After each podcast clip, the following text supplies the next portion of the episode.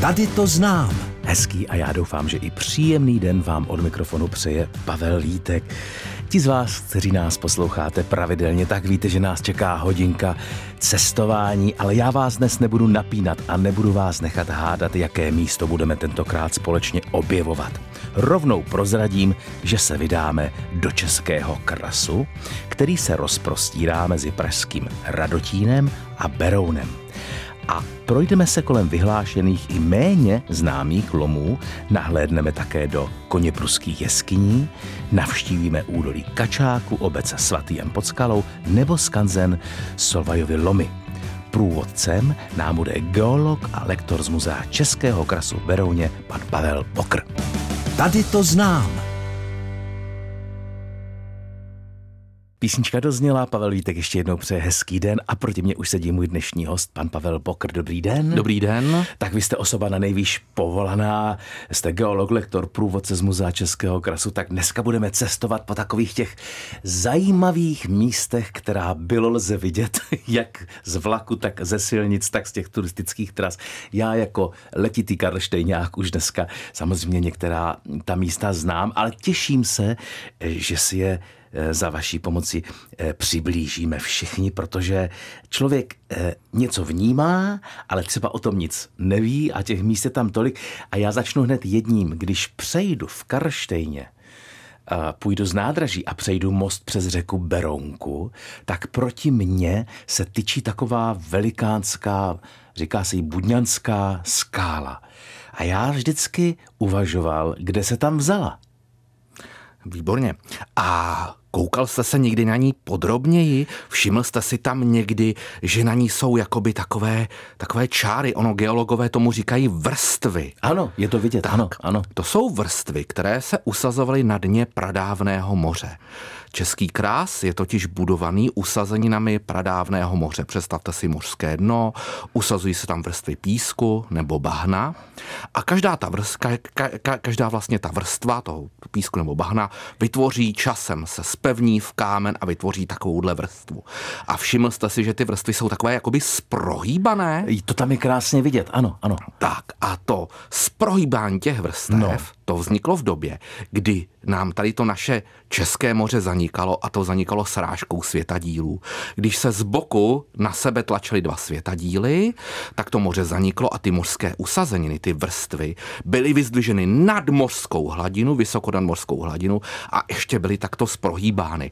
Takže ta skála, to je vlastně takové krásné okno do minulosti, kdy řeknete, já vidím vrstvy, tak to je něco usazeného.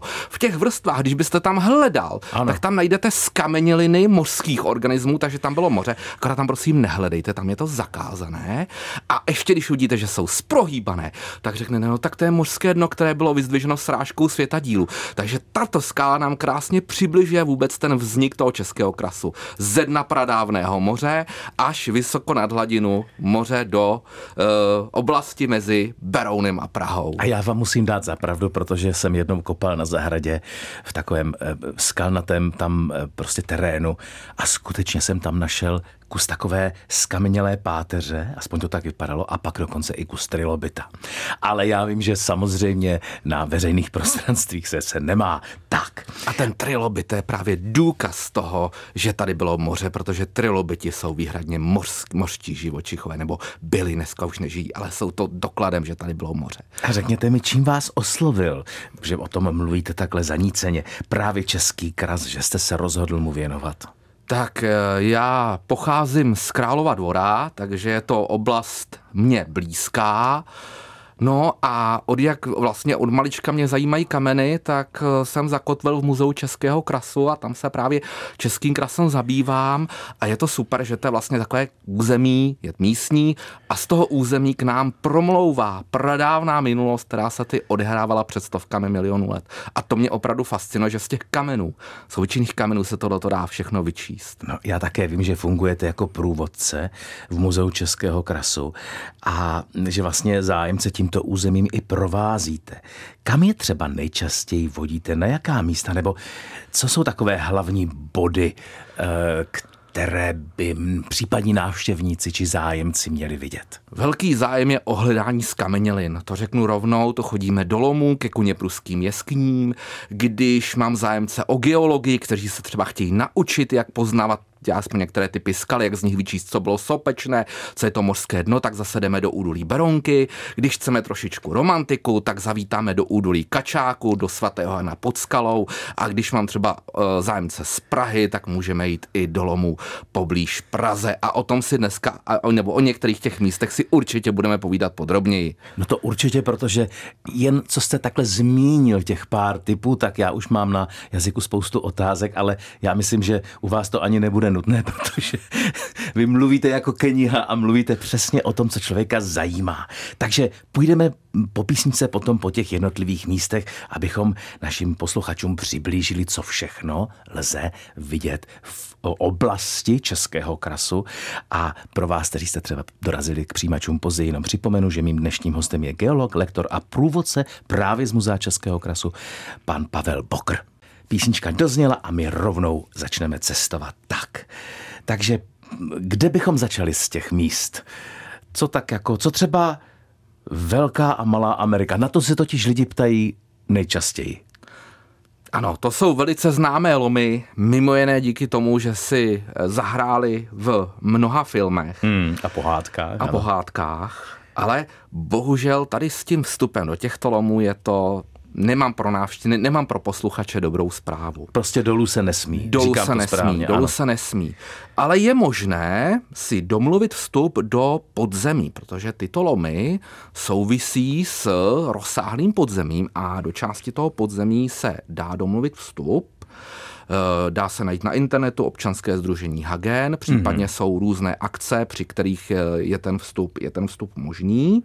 Takže se vlastně dá prohlédnout ty eh, těžební štoly a tak dál, prostě všechno. Těžební a, a těžební a dopravní. Oni ty štoly jsou, byly používány hlavně k dopravě toho vápence. Hmm. A řekněte mi ještě, je to pravda, já jsem nikdy neměl odvahu to absolvovat, že jsou údajně ty dva lomy i spojené nějakými propojené nějakými štolami? V podstatě ty lomy, ty, eh, ty lomy jsou propojené rozsáhlou sítí chodeb. A dá se třeba eh, dnes ještě eh, do těch chodeb jako zavítat, víte, jakože je to bezpečné nebo, nebo, nebo nemůžete se tam ztratit? Tak je to pouze za doprovodu průvodce za předem daných podmínek. To je právě to, co jsem říkal, občanské združení Hagen, kdy vlastně eh, to má dané jasné podmínky, za kterých se tam dá vstoupit. No já to říkám i z toho důvodu, že vím, že lidi to často pokouší. Ne, prosím vás, to nepokoušíte. Ne, ne, ne. Opravdu, opravdu samostatně ne, pouze s průvodcem, pouze, pouze na vyhrazené trase. Přesně tak, protože pak člověk vidí, jak tam létají ty zdravotní vrtulníky a většinou to nedopadne dobře, takže to rovnou si řekneme, že se nemá, ale můžete se ze zhora do těch lomů e, nakouknout, nahlédnout. Tam jsou teď udělané třeba u Velké Ameriky, jsem viděl i vyhlídka. Ano, přesně tak, ty vyhlídky, ten pohled, ten pohled stojí rozhodně za to, můžu doporučit. A řekněte mi, ještě zajímavým místem je prý Houbův lom. To přiznám se vůbec nevím, kde ten se nachází a čím je zajímavý. Tak to musíme překročit údolí Beronky, protože lomy Amerika se nachází u Mořiny, v podstatě nedaleko Karoštejna. Hmm. A když přejdeme Beronku, dostaneme se ke koněpruským jeskyním, tak přímo pod koněpruskými jeskyněmi se nachází Houbův lom.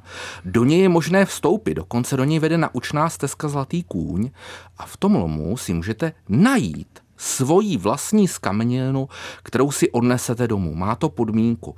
Můžete hledat pouze ze suti, to zná, nesmíte narušovat tu skálu. Ano. Ale můžete, je tam spousta suti, to zná spousta rozmlácených kamenů a kamínků a ty můžete prohrabovat a v nich si určitě najdete skamenělinu. Nejčastější jsou tam ramenonožci, on to vypadá jako takové mušličky nebo takové síťky nebo takové organismy lilice, ty zase vypadají jako šroubky.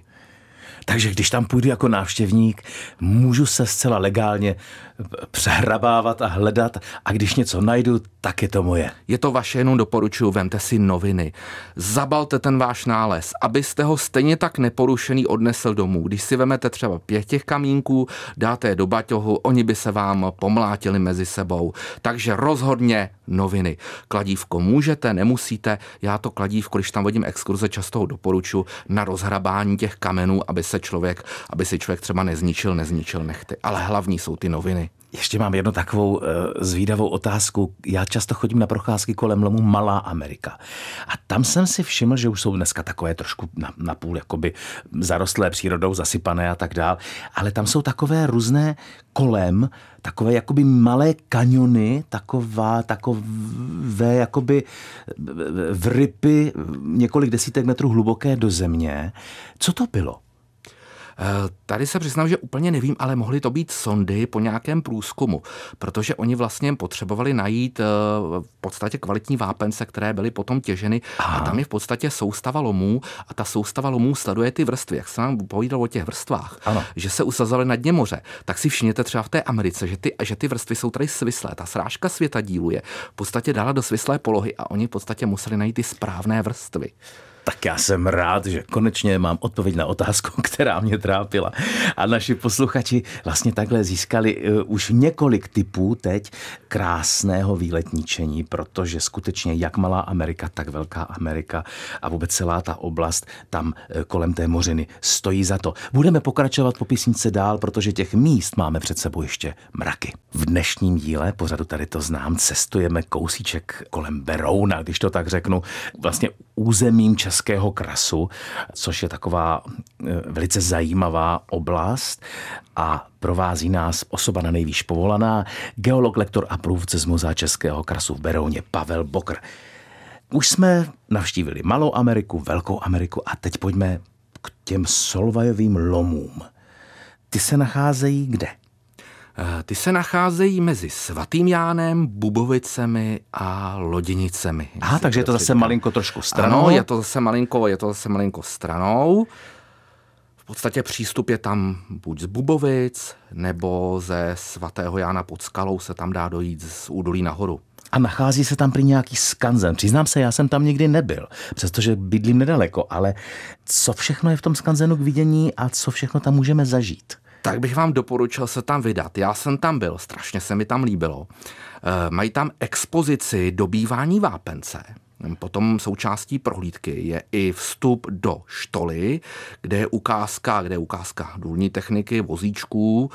A co mě zaujalo nejvíc, je projížďka tím vláčkem, tou jejich malodráhou, kterou oni postupně, kterou oni postupně rozšiřují. Takže doporučuji, stojí to za návštěvu, doporučuji se pojat na jejich webové stránky, protože kromě běžného provozu tam občas pořadají i nějaké akce velice zajímavé. Takže já se vlastně můžu projet i tím důlním vláčkem? Určitě, je to, tím, tím se projedete na povrchu. Na povrchu se projedete těma lomama a to je opravdu nezapomenutelný zážitek. Milí posluchači, to zní velmi lákavě. A ještě se vás zeptám, pane Bokře, krásným místem Českého krasu je také údolí Kačáku. Eh, kde je a co nás čeká tam? Tak to se v podstatě nachází kousek pod těmi solovými lomy. Je to vlastně údolí mezi uh, Loděnicemi a vyústěním kačáků do řeky Beronky. Ano. Je to v podstatě velmi romantický kanion a takovou zajímavost určitě doporučuji navštívit svatý Jan pod skalou a když jsme u té geologie, tak já tam vodím návštěvníky k, ke krasovému prameni, kde nám z těch vápencových skal vytéká krasový pramen. A ten je kde? Ten je přímo ve svatém Jáně pod skalou, tam je klášter Aha. a z boku toho kláštera je přímo ten pramen. A tam já jsem byl, teď jsem si na to vzpomněl a působí to tam velice tajemným dojmem a mám pocit, že s tím je také svázaná nějaká historka o poutníkovi, poustevníkovi Ivanovi. Poustevníkovi svatém Ivanovi. Ano. A když vyjdeme nahoru, vlastně na ten klášter, tak tam je taková nádherná vyhlídka na tom kopci. Tam je taková nádherná vyhlídka s křížem a tam opravdu máte před sebou ten kanion toho kačáku jako na dlani a ten kanion vznikl tím, že ten potok, stejně jako Berounka, se postupem času zahlodával do té ano, krajiny ano, a vytvořil ano. si takovéhle krásné romantické údolí, takže také rozhodně doporučuji. No a právě tam odsaď už je to kousíček do Solojevých lomů. A řekněte mi, je tam ještě nějaké takové místo, když už člověk váží takovou cestu, kam se dá vyškrábat na nějakou hezkou vyhlídku? Eh, já jsem si velice oblíbil vyhlídku přímo nad koněpruskými jeskyněmi. Mm. Takže pokud půjdete někdy do koněpruských jeskyní, doporučuji vyjít přímo na nejvyšší vrchol kopce, ve kterém jsou koněpruské jeskyně vytvořeny, na nejvyšší vrchol Zlatého koně a rozhlednout se do kraje. A kam až je vidět? No, tak pokud je, pokud je krásné počasí, tak je vidět Praha, měli by vidět Krušné hory, je vidět západočeský kraj, jsou vidět Brdy, je vidět docela daleko. A vlastně eh, pro případné zájemce můžeme říct, že vlastně do této lokality se dá jednak dojít ze Srbska, tam ano, je taková... Vlastně, požluté turistické. Ano, požluté turistické. A nebo kdyby někdo chtěl zajet vláčkem až do Berouna, tak vlastně opačným směrem se dá přijít i ze strany Berouna. Říkám to správně. Dá se přijít ze strany Berouna, tam je to napřed pozelené, pak požluté a dá se přijít i přes Koukolovu horu, kde vlastně by se vystoupilo v Popovicích, ale přes tu Koukolovu horu je to takové už jako hodně náročné na stoupání. Já jsem vůbec, eh, když jsem tam občas jezdil na kole, eh, tak jsem jako na vlastní kůži poznal, že jak je ten terén kopcovitý, tak ono to není jednoduché. Takže, takže tam to chce asi nepřeceňovat síly a rozvrhnout si ten den, aby člověk tyhle ty hezké věci stačil navštívit, ale prostě se u toho tak zřejmě neoddělal. Ano, přesně tak, aby se nezapotil nebo neoddělal, jak říkáte. Ano. Ale když už jsme teda v této oblasti a chtěl by někdo něco takového jednoduššího, tak pak je tam taková velice hezká cyklostezka podél Beronky a v ní je lom, nebo takový bývalý lom, taková mm, soustava skal. Říká se mu, tuším, Alcatraz? Alcazar. Alcazar. Ano, ano Alcazar. Alcazar.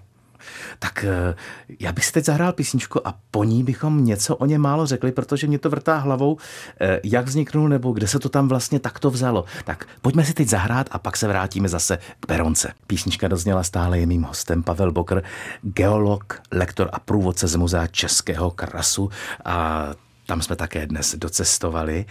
A Teď jsme právě v té oblasti mezi Srbskem a Berounem, kde vede ta eh, krásná široká cyklostezka a tam je takový skalní útvar, Alcazar, říkám to správně. Ano, říkáte to správně, Alcazar. A já vždycky přemýšlím, kde se tam vzal, jaký má původ, co to vlastně je. Je to podobné jako ta budňanská skála, je to skamenělé dno pradávného moře, je vlastně tvořen typickou krasovou horninou. To jsme možná ještě neřekli, že kras je budován vápenci.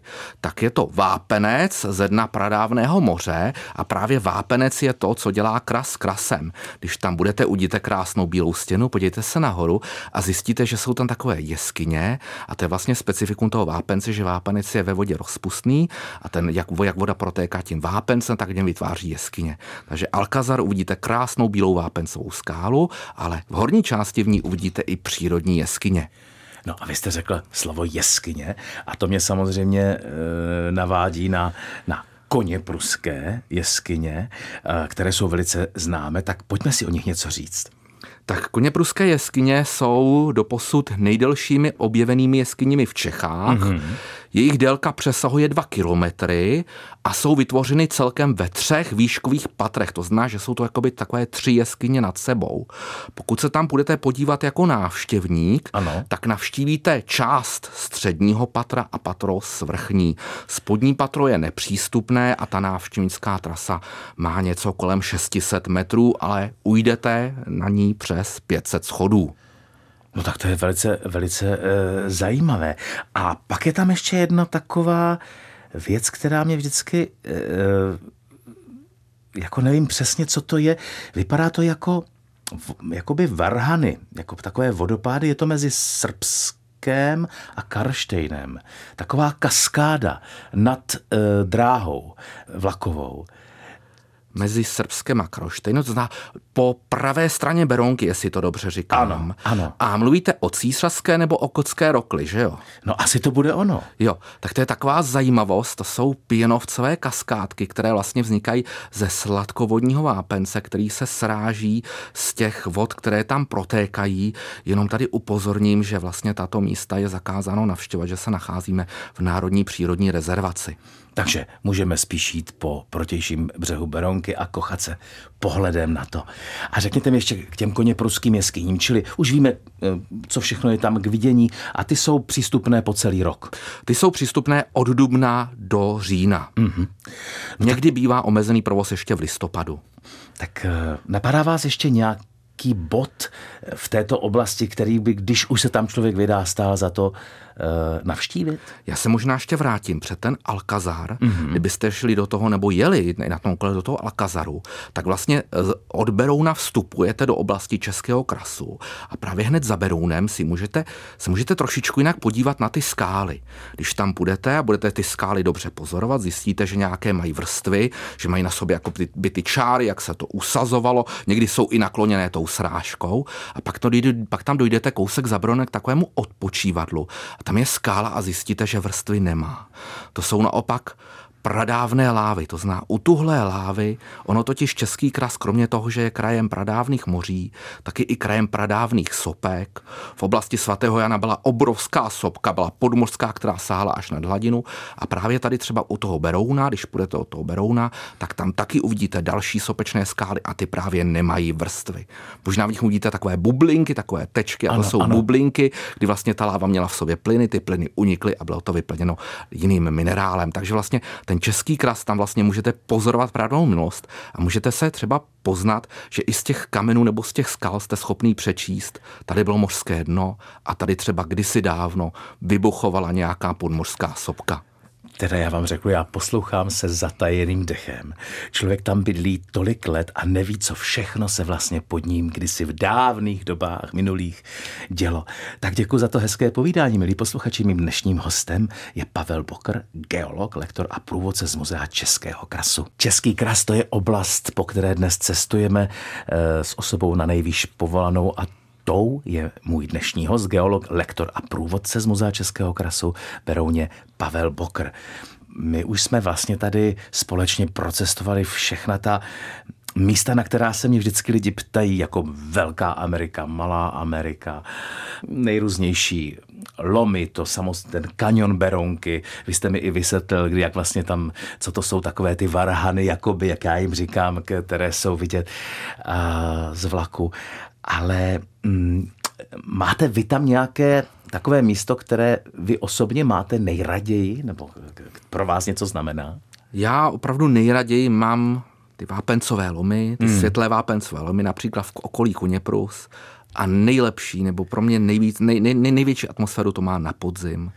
Máte krásně bílé skály, do toho krásně zbarvené kontrastní listí a úplně nejlepší jsou rána, například i na tom zlatém koni, když vlastně vylezete nahoru, nikde nikdo, rozhlédnete se do krajiny a pod vámi údolí se topí v mlze.